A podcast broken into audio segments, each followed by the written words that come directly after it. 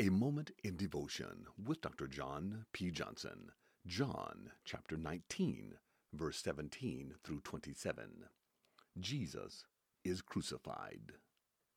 And he, bearing his cross, went out to a place called the place of a skull, which is called in Hebrew Golgotha, where they crucified him and two others with him, one on either side, and Jesus in the center.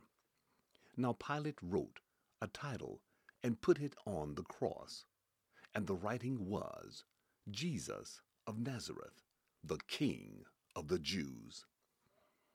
When many of the Jews read this title, for the place where Jesus was crucified was near the city, and it was written in Hebrew, Greek, and Latin.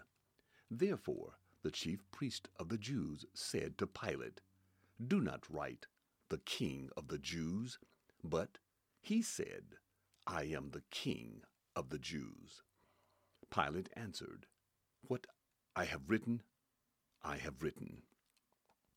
Then the soldiers, when they had crucified Jesus, took his garments and made four parts, to each soldier a part, and also the tunic. Now the tunic was without seams, woven from the top in one piece. They said therefore among themselves, Let us not tear it, but cast lots for it, whose it shall be. That the scripture might be fulfilled, which says, They divided my garments among them, and for my clothing they cast lots. Therefore the soldiers did these things.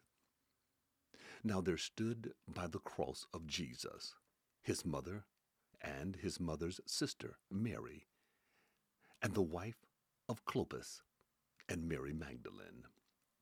When Jesus therefore saw his mother and the disciples who he loved standing by, he said to his mother, Woman, behold your son.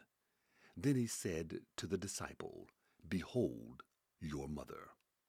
And from that hour, that disciple took her to his own home. You have been listening to A Moment in Devotion with Dr. John P. Johnson.